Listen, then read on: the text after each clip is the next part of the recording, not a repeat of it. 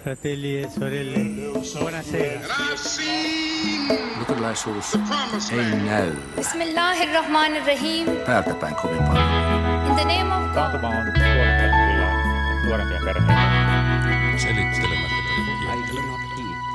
It is this unseen power Satoi tai paistoi, grillaaminen on monille meistä olennainen osa kesää. Vaikka kuumaan grilliin voi sujahtaa toisinaan kasvisruokaakin, makkaran valta-asema pitää. Suomalainen syö lihaa yhä enemmän ja siksi horisonttikin pysähtyy tänään lihatiskille ja kysyy, miltä näyttää lihan syömisen tulevaisuus. Loppuuko se kokonaan vai löytyykö lautasiltamme laboratoriossa kasvatettua keinolihaa? Keskustelu lihan syömisestä menee usein helposti tunteisiin. Miksi näin? Ja kestääkö lihan tehotuotanto eettistä tarkastelua lainkaan? Minä olen Ilona Turtola. Ja minä olen Anna Patronen. Meillä on tänään vieraana Vege-firman toimitusjohtaja, lihanlopputietokirjan kirjoittaa Suvi Auvinen, Helsingin yliopiston sosiaalietiikan professori Jaana Hallamaa ja elintarvikeratkaisujen tutkimustiimin päällikkö Emilia Nordlund VTTltä. Tervetuloa kaikille. Kiitos. Kiitos. Hei, mm, kysyn sinulta ensin Suvi, että mikäs on sun suhteesi lihan syöntiin? Mä olen eläinoikeusvegaani. Mä oon ollut vegaani kuutisen vuotta kohta ja mun suhteeni on se, että, että toivon tietenkin, että lihan syönti mahdollisimman nopeasti vähenee ja kaikki työ, mitä mä tällä hetkellä teen, tähtää myös siihen, että yhteiskunnassa saataisiin tämä tällä hetkellä aika ongelmallinen suunta muuttumaan nopeasti. Mm, sä oot joskus kuitenkin syönyt lihaa, niin mikä, mikä muutti tätä suhdetta lihaan? Öm, ihan alun perin muutos lähti mulla siitä, että mä ehkä 16-vuotiaana parikymmentä vuotta sitten olin mun tärin kanssa matkoilla ja me oltiin Madeiralla ja siellä me mentiin sellaiselle pienelle lammasfarmille vuoristossa.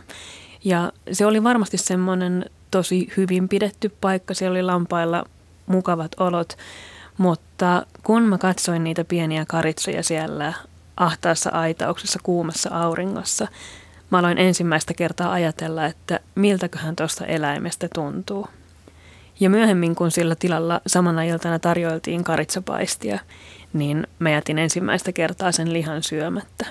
Ja mä sanoisin, että se on ollut mulle sellainen käänteen tekevä hetki. Mä myös tulevassa kirjassani kerron tästä, tästä tapauksesta. Ja musta tuntuu, että se on ollut niin merkittävää nimenomaan sen takia, että mä oon siinä ensimmäistä kertaa itse tehnyt yhteyden sen elävän eläimen ja sitten sen pöydällä olevan paistin välille. Ja sehän on se yhteys, joka tosi monilta ihmisiltä meidän yhteiskunnassa tällä hetkellä puuttuu. No Emilia, te puolestaan VTTllä tutkitte ja mietitte muun muassa sitä, että miten me tulevaisuudessa syömme, niin onko tämä vaikuttanut jotenkin sun omaan suhteeseesi lihan syömisessä? No on toki, täytyy myöntää, että mä, mä syön lihaa edelleen, mutta, mutta aika radikaalisti mä oon vähentänyt. Ja niin kuin voisi sanoa, että aika selkeästi se johtuu, johtuu tästä tämän globaaleista trendeistä ja näistä ajureista ilmastonmuutoksesta. Että itse olen havahtunut vaikka tutkijana, ja varmaan monelle muullekin se on ollut tiedossa, mutta jotenkin nyt ehkä tämä iso aalto on vieläkin itselleen. Nyt kun niitä uusia ratkaisuja kuumeesti kehitetään, näyttää tosi lupaavilta, niin on ollut myöskin helppo lähteä kokeilemaan ja, ja tehdä sitä muutosta myös omalta osalta. Mm. Puhutaan niistä uusista ratkaisuista sitten myöhemmin, mutta Jaana Hallamaa, sä oot siis sosiaalietiikan professori ja pappi, niin mikä sun suhde lihaan on, että syötkö sä lihaa? Syön vielä lihaa ja oikeastaan tämän tyyppiset ajattelijat niin kuin Suvi ja sen tyyppiset toimijat niin kuin Emilia, niin on vaikuttaneet minuun. Tässähän on kiinnostavasti kun nämä kaksi suuntausta, että se eläinten oikeudet, että mitä me tee, teemme eläimille, kuinka me kohtelemme eläimiä ja sitten niin että mitä meidän ruok- ruokatottumukset aiheuttaa tälle koko, koko maapallolle ja kaik, kaikille eliöille täällä. Niin olen joutunut niitä miettimään paljon ja mäkin olen radikaalisti vähentänyt lihansyöntiä, mutta en vielä, en ole tehnyt sellaista periaatteellista päätöstä olla kokonaan syömättä lihaa. Mutta muun muassa se, että teki tuon hiilijalanjälkilaskurin ja katsoo, että mistä se oma hiilijalanjälki koostuu, niin se on saanut sitten mut myös ryhtymään toimiin. Hmm. Hyvä. Millaisiin toimiin esimerkiksi? No merkittävin tekijähän on tietysti oma asuminen. Että on sitten asun pienemmässä asunnossa kuin aikaisemmin ja sitten mm, mat- matkailu ja, ja ravinto. Ja vaikka sanotaan, että ne on mitä nyt yhden ihmisen ää, elintavat vaikuttaa, mutta kun meitä on monta ja paljon, niin ne on aivan ratkaisevia. No te, te kaikki kolme tosiaan pohditte, mietitte lihan kulutusta myös laajemmin, niin miksi siis lihan kulutusta tulisi maailmassa vähentää? Haluaa Suvi aloittaa? No tähän tietenkin on, on monta hyvää syytä vähentää sitä lihansyöntiä. Varmasti kiireellisiä polttamiin tällä hetkellä on ilmastonmuutos. Me tiedetään, että, että yksin nautakarjatalous tuottaa noin 20 prosenttia koko maailman päästöistä. Eli se on aivan valtava päästölähde. Sitra on tehnyt laskelmia erittäin ansiokkaasti siitä, että, että kuinka yksilö voi vaikuttaa näihin omiin päästöihinsä. Ja siellä top kolmosessa näissä henkilökohtaisissa valinnoissa on se, se vegaaniseen ruokavalioon siirtyminen ja ylipäätään eläinperäisten tuotteiden vähentäminen, edes sen punaisen lihan jättäminen pois sieltä lautaselta. Tämä ilmastokysymys on tietenkin yksi tärkeä syy siihen, että minkä takia sitä lihansyöntiä pitäisi vähentää. Toinen tärkeä syy on kansanterveys. Lihahan tuo ihan hirveästi, etenkin tämä punainen liha, tuo hirveästi terveysongelmia ja se tuo niitä etenkin vanhemmille miehille. Eli jos ajatellaan, että Suomessa, Suomessa on paljon sydän- ja verisuonitauteja, niin mm, THL mukaan näitä tauteja hyvin pitkälti, näitä Suomen perinnetauteja, pystyttäisiin korjaamaan ruokavaliota korjaamalla ja nimenomaan etenkin tätä punaisen lihan käyttöä radikaalisti vähentämällä. Ja sitten tietenkin kokonaan yksi valtava kysymys on tämä eläinkysymys. Kuinka me kohdellaan muunlajisia eläimiä, minkälaiset oikeudet me katsotaan muunlajisilla eläimillä olevan, mikä on ylipäätään eläinten asema meidän yhteiskunnassa. Ja tällä hetkellä maailmassa kuolee noin 56 miljardia maaeläintä vuodessa eläintuotannossa, tämän päälle triljoonia kaloja. Eli tämä mittakaava on aivan käsittämätön. Mitäs VTTn tutkija, Mites, oliko tämä tyhjentävä lista? No oli se aika tyhjentävä. Ehkä tuossa ravitsemuspuolessa tietysti voi hivenen keskustella kanssa, että et myöskin liha, lihalla on positiivisia vaikutuksia. On että et se on niinku tietysti lähinnä se ongelma, se ylikulutus tällä kyllä, hetkellä. Kyllä. Että siellähän on paljon jos mietitään hyvää ravitsemusta, niin lihalla on siinä mielessä roolinsa, mutta, mutta muuten, että kyllä mä sanoisin, että tämä ilmastovaikutukset ja osittain tosiaan nämä ter- kansanterveydelliset asiat, niin kyllä ne on aika, aika kovan luokan tekijöitä siinä, että pitää, pitää sitä muutosta saada aikaiseksi. No pitää sitten vielä ottaa huomioon se, että, että ruoka ei ole vain ravintoa, vaan se on, sillä on valtava merkitys meidän hyvinvoinnin kannalta siinä mielessä, että siihen liittyy niin paljon tunnetekijöitä ja ihan niin kuin turvan, turvan tunnetta, puhutaankin vaikka lohtusyömisestä. Mutta ehkä on tota, sitten ajatel, helposti ajatellaan, kun tämän tyyppiset faktat, joita te, te äsken tässä esititte, ne pannaan pöydälle, niin että mitä olette riistämässä minulta ja minulta viedään nyt ja unohdetaan se, että, että sen tyyppinen ruokavalio, joka meillä nyt on, niin se on todella nuori. Mm. Että vaikka Suomessakin on oltu sekasyöjiä, niin se lihan ja kalan osuus on ollut aika pieni vielä. Siis mä oon vähän yli 60-vuotias ja vielä mun lapsuudessa ja nuoruudessa niin se lihan käyttö oli ihan valtavan paljon vähäisempää kuin nykyään – eikä sitä ajateltu, että mitenkään että sitä pitäisi saada enemmän. Ja sitten se, että kotieläintuotannosta on tullut teollisuutta, teollisuuden haara, jossa toisaalta kun etäännytetään ne eläimet ihmisistä, niin kuin Suvi kuvasit, ja sitten myös jalostetaan sitä raaka-ainetta, siis eläintä, niin että siitä tulee tunnistamaton niin se, sekin etäännyttää meitä ja johtaa sitten myös tämän tyyppisiin terveysongelmiin. Siis me, me myös tota, etäännymme siitä paitsi ruoan alkuperästä, niin sitten mahdollisesti siitä, että kuinka raaka-aineista tulee sitä ruokaa, jota syödään. Että kun tämä muutos nykyisen tyyppiseen ruokavalioon on tapahtunut nopeasti, niin me voidaan muuttaa sitä myös toiseen suuntaan nopeasti. Mm. Niin sanoit tässä kiinnostavasti just sen, mitä usein kuulee, että kun puhutaan siitä, että lihansyöntiä pitäisi nopeasti ja radikaalisti vähentää, niin sieltä usein tulee vastareaktiona se, että niin on mutta että minullahan on oikeus ja että tuletteko te nyt minun oikeuteeni yksityisasiaani puuttumaan. Niin mä lähtisin hyvin vahvasti kyllä haastamaan tätä ylipäätään, että, että ruoka on yksityisasia ajattelua. Koska se, mitä me syödään, minkälaisia ruokavalintoja me tehdään sekä yksilön että yhteiskunnan tasolla, vaikuttaa kaikkiin. Ja silloin, jos se sun ruokavalinnat vaikuttaa suoraan eläimiin, se vaikuttaa ympäristöön, niin ei mun mielestä silloin enää voi ajatella, että sun ruoka on vaan yksityisasia. Se on, se on sitten saman tien globaali asia. Siinä on kaikki nämä globaalin oikeudenmukaisuuden kysymykset. Siinä on tietenkin eläinoikeudet mukana.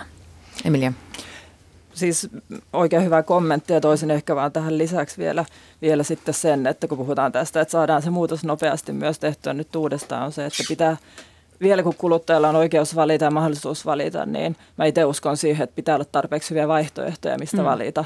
Ja, ja se on tietysti, minkä kanssa mekin painitaan VTTlle, että on mahdollista tuottaa niitä. Ja, ja uskon myöskin, että sieltä alkaa tulla nopeasti niitä oikeasti realistisia vaihtoehtoja, jolloin kuluttajalle, joka siitä lihasta tykkää, on, on varaa valita yhtä hyvä tuote, joka ei pohjaa eläimiin.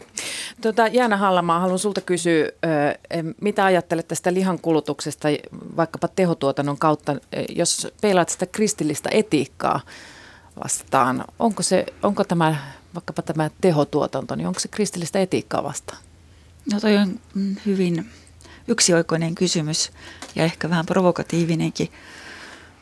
Mehän ollaan 1900-luvun kuluessa koettu tämmöinen niin markkinatalouden valtava nousu, varsinkin toisen maailmansodan jälkeen, ja se on merkinnyt sitä, että tuotanto on tehostettu niin kuin kaikilla aloilla.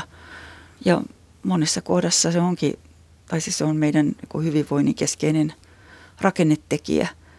Ää, mutta sitten niin kuin monilla aloilla on tullut ilmeiseksi, että, että se johtaa myös ongel, ongelmiin. Että silloin kun on kysymys elävistä olennoista – niin se tehostaminen melkein aina tarkoittaa hyvinvoinnin, hyvinvoinnista tinkimistä. Ja sitten näiden elävien olentojen kohtelemista vain objekteina, siis tuotanto raaka-aineina tai, tai välineinä. Ja Suvi toi esiin tässä niin ajatuksen eläinten oikeu, oikeuksista. Ja siitä on niin ruvettu puhumaan niin erityisesti 1900-luvulla, vaikka se tuli kyllä jo 1800-luvulla, kun ihmiset niin kun havahtu siihen, että kuinka eläimiä oikein kohdellaan ikään kuin olisi ihmisten omaisuutta eikä omia itsejään. Ähm, tämmöinen kristinuskoon liitetty luomakunnan herruusajattelu, niin se on myös ähm, myötävaikuttanut tämmöiseen alistamiskäytäntöön. Ja silloin on sivuutettu sitten perinteeseen sisältyvä ajatus, että täytyy viljellä ja varjella. Ja että niin luomakunta ja ihmiset ei ne ole joku, joku kaksi vastapuolia, vaan että, että me ollaan kaikki riippuvaisia toisistamme. Ja ä, muut eliöt tulee kyllä melkein kaikki muut eliöt, paitsi ehkä ihmisen loiset ja muut sellaiset, niin ne tulee toimeen ilman ihmisiä, mutta ihmiset ei tule toimeen ilman tätä muuta kokonaisuutta. Et nöyryyden näkökulmasta ää, tehotuotanto tai tästä laajemmasta, niin että, että luomakunta on lahjaa, josta, josta me eletään, niin, niin se on epäkristillistä. Mitä te ajattelette siitä, että minkä takia keskustelu lihan syömisestä, se menee hirveän usein tunteisiin? Jaanakin tuossa jo mainitsi, että lihan syöminen, että se on myös tämmöinen tunneasia. Esimerkiksi jos on puhuttu vaikka koulujen kasvisruokapäivästä tai armeijan kasvisruokapäivästä, niin saattanut nousta hirveä huuto, että no elääkö tyyliin, pärjääkö sillä kasvisruoalla. Mistä tämmöinen kertoo Emilia Nordlund?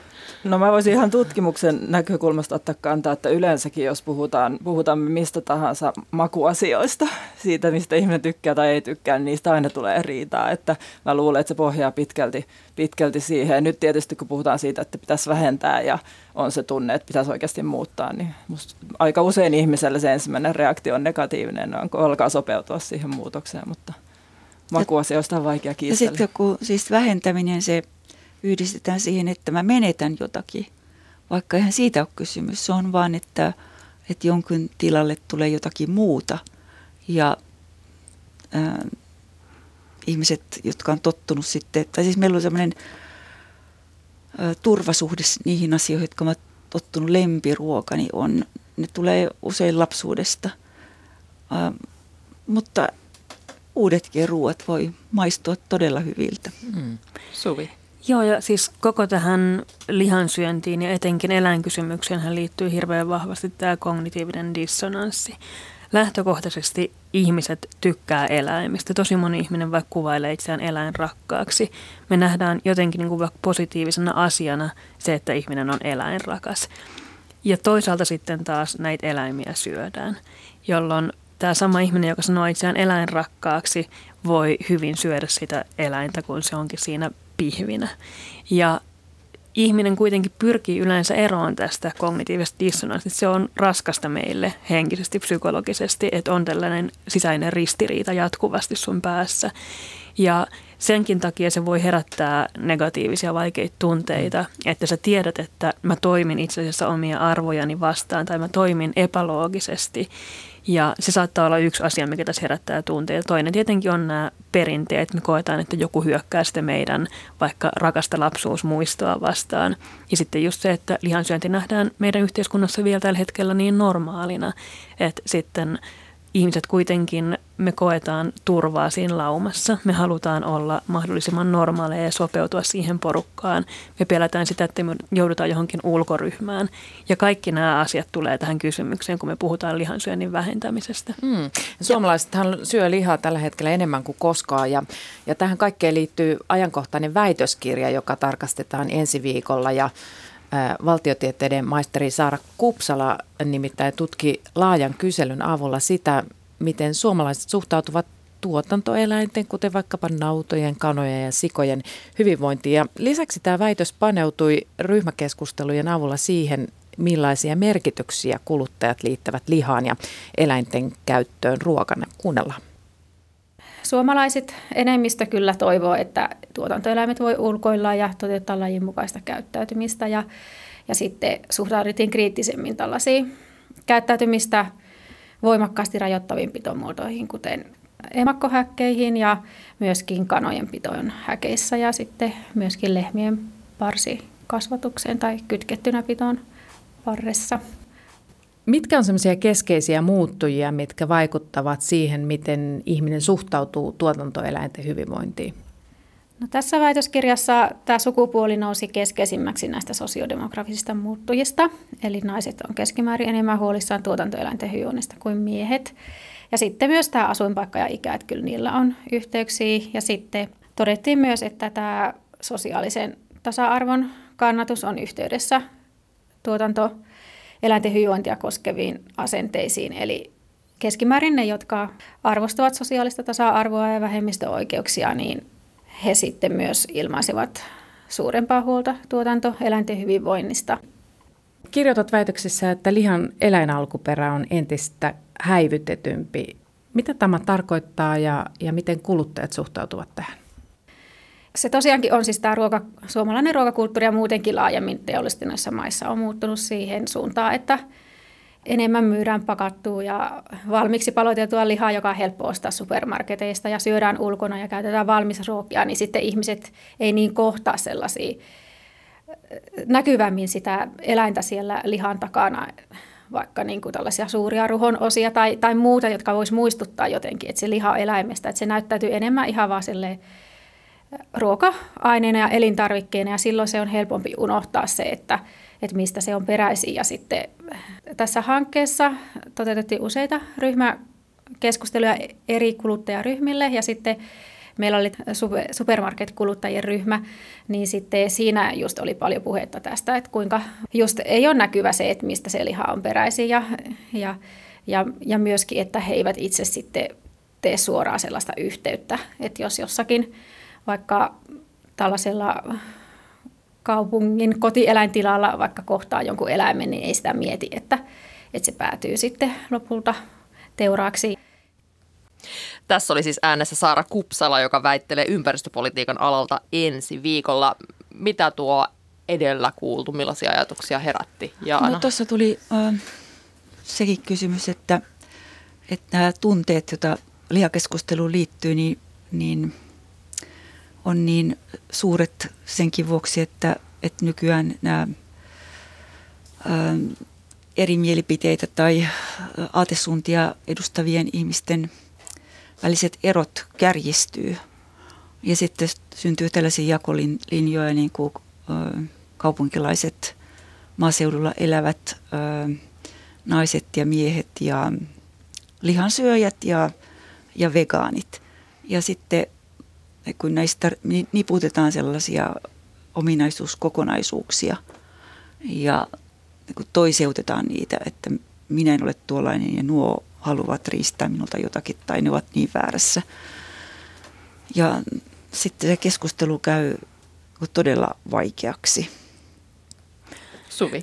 Mm, tässä mun mielestä oli kiinnostava tämä, että miten tuotantoeläinten asemasta on kiinnostuneita useimmin naiset. Ja tämä empatiakysymys ja maskuliinisuus, mieheys on tietenkin ihan valtava vyyhti. Ja mä uskon ja toivon, että koko tämä kysymys on meidän yhteiskunnassa muuttumassa niin, ettei nähtäisi enää, että empatia, muista välittäminen, muista huolehtiminen on jotenkin naisellinen ominaisuus. Mutta se on tosi jännittävää, että, että on esimerkiksi tutkittu sitä, että kun miehille on näytetty tätä tuotanto, esimerkiksi tehotuotannosta tällä eläinkuvastoa, niin siinä on saattanut tulla vastareaktiona, että he syökin sitten enemmän lihaa vielä. Että näyttää, että minuun ei tällainen koske ollenkaan. Ja tämä on tietenkin huolestuttava suunta. Itse toivoisin, että, että me voitaisiin nähdä tällainen uusi empatian nousu. Musta yhteiskunnassa olisi siihen tosi monellakin saralla hyvin paljon tarvetta. Mutta myös mä uskon siihen, että kun meidän tietoisuus eläinten mielellisistä kyvyistä kehittyy, me saadaan lisää tietoa siitä, että minkälaisia muunlaiset eläimet todella on, niin mä uskon, että tämä empatia tulee myös nousemaan sieltä. Miten Emilia ajattelit tästä, mihin tartut?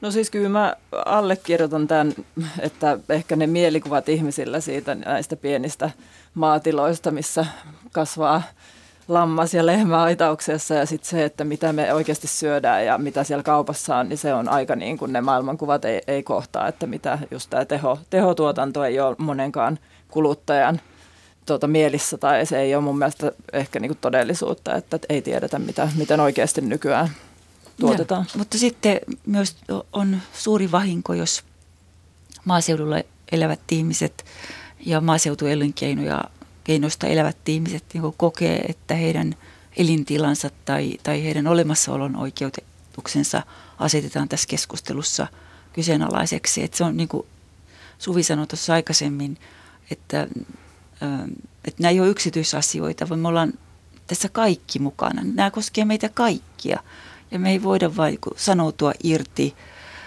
nykyisistä tavoista tuottaa ravintoa, vaan me ollaan osallisia niistä niin kuin äänestyspäätöksillä ja niillä päätöksillä, joita tehdään niin kuin eri ruoantuotantomuotojen tukemiseksi ja kuinka sitä ravi, ruokaa verotetaan ja kuinka sitä pidetään esille ja muuta.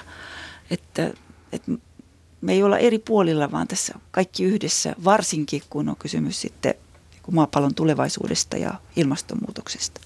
No VTT mukaan vuonna, vuonna 2050 ruokaa tarvitaan 60 prosenttia nykyistä enemmän, samalla kuitenkin hiilidioksidipäästöjä ei pitäisi, ei pitäisi kasvattaa, niin millaista tulevaisuuden ruokaa te siis visioitte ja tutkitte ja mikä on nyt sitten lihan asema tässä kaikessa?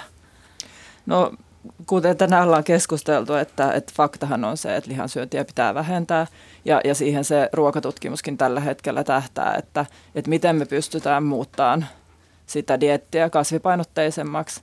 Ja, ja sitten toinen suunta, iso suunta on se, että miten me pystytään tuottamaan, jos on tarvis, näitä eläinperäisiä ingredienttejä ihan uudella tavalla ilman niitä eläimiä.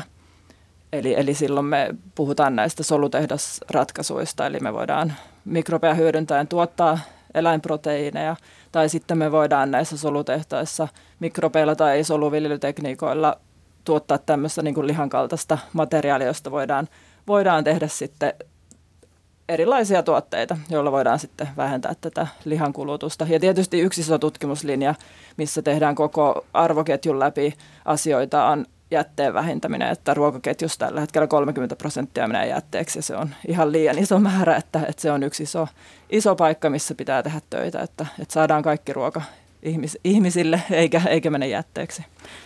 Joo. Suvilla oli kommentti. Joo, tota, mä kanssa tässä sy- syyskuussa ilmestyvässä tietokirjassa niin käsittelen paljon sitä, että mikä se sitten voisi olla se ruoan tulevaisuus. Ää, ja sieltä haastattelin kirjaa varten VTTn tutkija Lauri Reuteria, joka sitten lähtikin tätä kirjani premissiä kyseenalaistamaan ja hän sanoi, että ei varmaankaan ole jatkossa tulevaisuudessa edessä lihan loppu, vaan eläintuotannon loppu. Eli me puhutaan nimenomaan siitä irtikytkennästä. Eli meidän pitää saada se meidän ruoka kytkettyä irti niistä eläimistä. Eli jos ajatellaan, että me halutaan syödä jatkossa lihaa, niin sen lihan ei tietenkään tarvitse tulla eläimistä. Se voi olla kasvipohjasta korviketta sille. Se voi olla jotain aivan, aivan uutta, mitä me ei vielä tällä hetkellä pystytä kuvittelemaankaan. Se voi olla labralihaa, mutta joka tapauksessa ne eläimet pitää saada tästä koko kuviosta pois. Ja tietenkin ruoan tuotannon päästöt pitää saada tiputettua. No uskotteko tämmöiseen tulevaisuuteen, että tulee eläintuotannon loppu? Mitä Siana Halamaa ajattelet? Mm, no siis tota, ei nyt ihan, ihan kokonaan, koska myös nämä, nämä ihmisen historian kuuluvat eläimet, niin ne, nekin on nyt jotakin lajeja ja mm, siis ne, ne kuuluu joihinkin biotyyppeihin. Mutta siitä tulisi niin kuin pois tällaisesta tehotuotannosta joksikin sellaiseksi paljon pienimuotoisemmaksi. Ja että tämä ravinnon tuotanto – että sille löydetään niin toisenlaisia menetelmiä. Niin, toi keino, keinoliha oli tässä nyt muutaman kerran vilahti.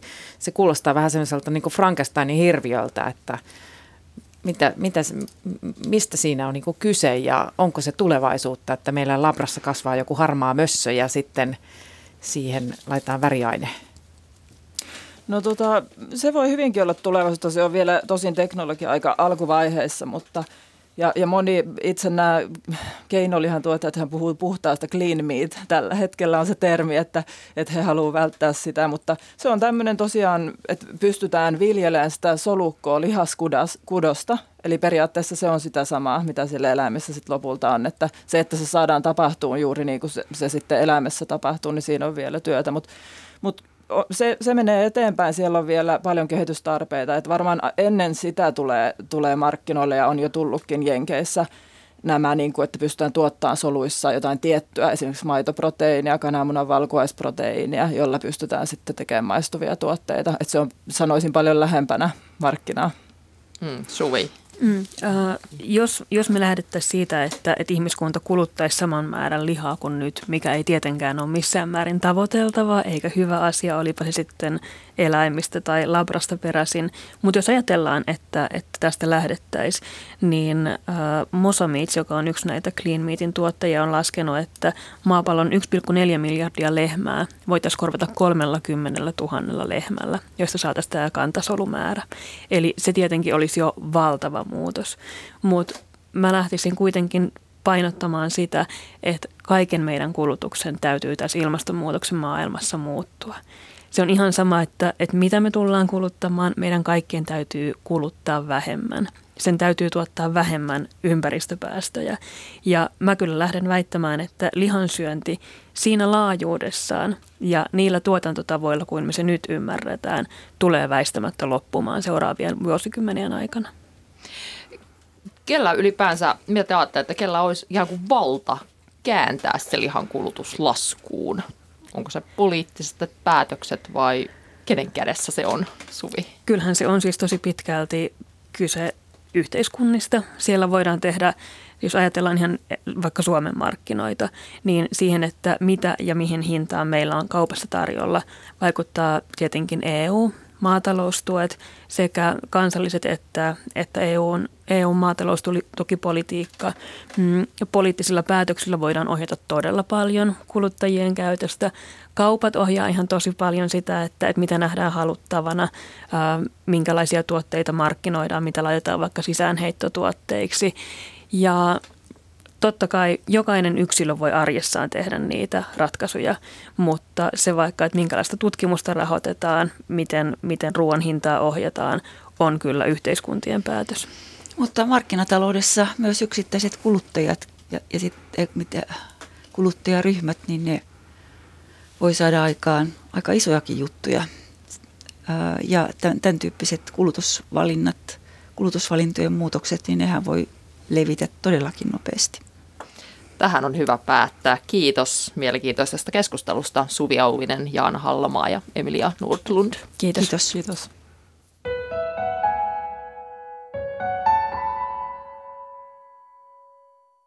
Koululaiset palaavat kesälomiltaan. Ensi viikolla kouluruokalistalta löytyy esimerkiksi soijarouhekastiketta, mangohärkistä ja perunasose broilerin jauhelia keittoa. Nämä esimerkit Jyväskylästä. Vaikka suomalaiset syövät lihaa enemmän kuin koskaan, kouluruoka ei noudata samaa yletöntä kulutusta. Koulu onkin oiva paikka opetella syömään kasvisruokaa. Kouluruuan 70 vuoden historiaa valottaa meille Sini Garam. Hän työskentelee projektipäällikkönä kouluruokaverkostossa suomalaisen ruokakulttuurin edistämissäätiössä. Kouluruokalla on tosi mielenkiintoinen historia. Se ehkä kertoo meistä suomalaisista tosi paljon että tuossa sata vuotta sitten niin suomalaiset eli aika paljon maatiloilla ja elämä oli aika semmoista köyhää ja yleensä vaan perheen vanhin poika pääsi kouluun, että muut oli siellä enemmän niin kuin työvoimana. Ja sitten sen ajan vaikuttajanaiset miettivät, että jotta Suomi nousee täältä kuopasta, niin tarvitaan myös naisten ja tyttöjen tietotaso käyttöön. Ja tytöt pitää saada kouluun. Ja kouluruokailu oli yksi niistä porkkanoista, joita siihen aikaan käytettiin. Et toki lapset oli myös hyvin aliravittu, että se oli todella tarpeellinen asia. Mutta se oli se porkkana, jolla vanhemmat saatiin lähettämään sieltä sitten muutkin lapset ja tytötkin kouluun. 1948 oli, oli kouluruokailun suhteen merkittävä vuosi, sillä kouluruoka tuli lakisääteiseksi. Miten oikeastaan tähän päädyttiin? No se, se oli pitkä prosessi ja se vaati kyllä tämmöisen niin kuin ison joukon taidon näytteen, että siellä oli erityisesti nämä naisvaikuttajat ja tota, ensimmäiset kansanedustajat ja ministerit, naisministerit siellä tota, tekemässä tätä työtä. Ja sitä yritettiin itse asiassa jo 20-luvulla. Se oli meinas mennä läpi, mutta sota tuli siihen jalkoihin, että heti sitten kun siitä sodista päästiin, niin todettiin, että, että nämä on niitä asioita, joita meidän täytyy tehdä, jotta me kans, kansana voidaan nousta ja kehittyä. Ja, ja, ja siitä sitten tota, se saatiin ensin 1943 ää, läpi se laki ja sitten kunnille ja kylille annettiin viiden vuoden tämmöinen siirtymäaika. Mutta sen jälkeen joka pienimmässäkin kylässä Suomessa oli maksuton kouluruoka. Kouluruoka on ilmainen Suomen lisäksi vain Ruotsissa, niin mistä arvelet tämän johtuvan, että täällä Suomessa ja Ruotsissa on näin mahtava järjestelmä? No siitä, siitä mä kyllä nostaisin kovasti suomalaisten häntää ja eh, siinä, että et, et sehän, sehän ei ole helppo homma ollenkaan, että se vaatii ihan valtavaa yhteistyötä, että meilläkin niin se liittyy paljon siihen, että meillä on siellä pohjalla on, on lait ja säädökset, jotka sitten ohjaa kuntia ja, ja sitten meillä on paljon järjestöjä, jotka tukee sitä toimintaa. On alusta asti ollut niin kuin muodostamassa jopa sitä kouluruokailumallia meille ja kehittämässä niitä työkaluja. Ja sitten meillä on, on tutkimuslaitoksia ja viranomaisia, että se on yllättävän niin kuin monilonkeroinen se pohja ja tukeva pohja, millä me ollaan se rakennettu. Että kyllähän sitä monet, monet tosiaan yrittää ja Suomesta haetaan ihan hirveästi apua ja tukea ja oppia ja mallia siihen, että, että monet, monet maat, niin kuin esimerkiksi Euroopasta, Englantia, Skotlantia, Tanska on tällä hetkellä yrittää todella paljon saada sitä läpi. Ja, mutta et monessa se tulee esimerkiksi Tanskasta, jossa ää, tota, huomataan, että kun kouluissa ei ole keittiöitä, niin ensin pitää rakentaa ne keittiöt ja pitää rakentaa kouluihin. Uusiin kouluihin tuleekin nykyään esimerkiksi Kööpenhaminassa keittiöitä, mutta meillähän ne aina rakennetaan sinne jo valmiiksi, että se on tämmöistä systemaattista ää, yhteistyökulttuuria, jota löytyy Suomesta ja Ruotsista. Jos mennään sinne 50-luvulle, jolloin kouluruoasta siis tuli, se oli jo silloin lakisääteistä, niin minkälaista kouluruokaa silloin tarjoltiin? Oliko se aina lusikoitavaa? Joo, haarukka ilmestyi vasta sitten 60-luvulla kuvioihin, että, että se on ollut hyvin, hyvin yksinkertaista. Ää, vellejä, puuroja, keittoja. Sitten on monella muistoja siltä ajalta, että osa, osa asioista tuotiin kotoa, saatettiin tuoda leipä tai maito tai, tai justiinsa perunoita tuotiin mukana tai marjoja, että, että se oli vähän eri lailla, eri lailla järjestäytynyt, mutta että, että usein se saattoi olla vaikka pari viikon välein vaihtuva ruokalista, että, että, että tämän, tämän hetken koululainen pitäisi sitä varmaan melko jotenkin yksitoikkoisena. Tietenkin aina on näitä yhteiskunnallisia suht, suhdanteita, menee, menee Suomella hyvin, menee huonosti, niin miten tämä on vaikuttanut kouluruokailuun? Kouluruoka elää, on aina elänyt tosi, tosi paljon siinä ajassa ja kertoo tietysti hirveän paljon siitä oma, omasta aikakaudestaan jokainen kouluruokailuaikakausi, että se näkyy jo niitä kouluruokalistoja kattoessa, että, että esimerkiksi siellä näkyy ihan hauskasti, kuinka 70-80-luvulla suomalaiset rupesivat matkustamaan enemmän, niin alkoi tulla Italia oli, tuli spagetit ja pastat ja, ja sitten 2000-luvulla tortillat ja, ja just, että näkyy, että mihin Suomi matkustaa, se näkyy kouluruokalistoilla. Ja totta kai nämä nousukaudet, että 80-luvulla ilmestyi kaikenlaisia broilerin koipia, ja, jotka sitten lama hutasi mennessään pois. Ja, ja toisaalta sitten esimerkiksi nyt silloin aikanaan A-vitamiinikeskustelu vei maksaruuat ja tällä hetkellä taas puhutaan paljon esimerkiksi kasvisruuista ja, ja mm, esimerkiksi järvikalaruuista, koska ne on tällä hetkellä meille tärkeitä. Niin, mainitsit tuon kasvisruuan. Miten sä arvioit lihan kulutusta kouluruokailussa kautta aikojen? Ää, no, mä sanoisin näin, että, että keskimääräisesti voisi sanoa, että kouluruokailu on ollut tässä asiassa vähän semmoinen niin edelläkävijä, että koska meillä on aina ää, kouluruokailu on perustunut pääasiassa noihin ravitsemussuosituksiin, joissa sitten taas ähm, tälläkin hetkellä se lihan kulutuksen määrä on todella, todella kohtuullinen verrattuna sit siihen, mitä itse asiassa kotona käytetään.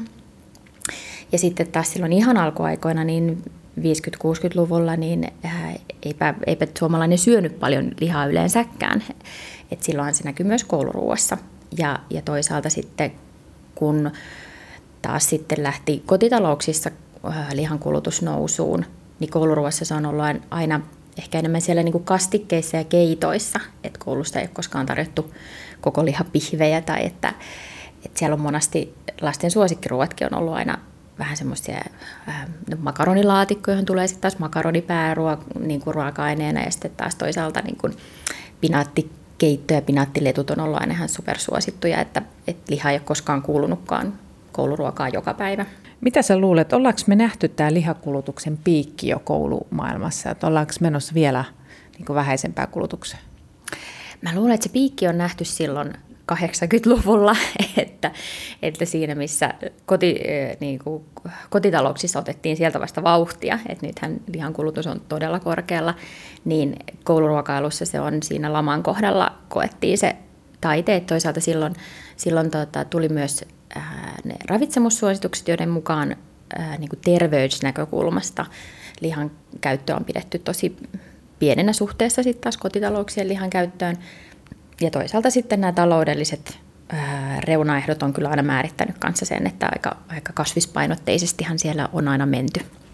Sini Karam, sä oot siis suomalaisen ruokakulttuurin edistämissäätiöstä ja työskentelet kouluruokaverkoston projektipäällikkönä. Mitkä ovat sitten viimeaikaisia kehitysaskeleita liittyen kouluruokailuun? Mä sanoisin ehdottomasti se, että, että nykyään lapset ja nuoret ähm, saa osallistua paljon enemmän siihen kouluruokailuun kehittämiseen ja suunnitteluun, siihen tähdetään varmasti joka paikassa Suomessa, että, että, että olisi tämmöisiä kouluruokatoimikuntia, ja jossa sitten lapset pääsee harjoittelemaan myös niin kuin niitä, tavallaan niitä aktiivisen kansalaisuuden taitoja.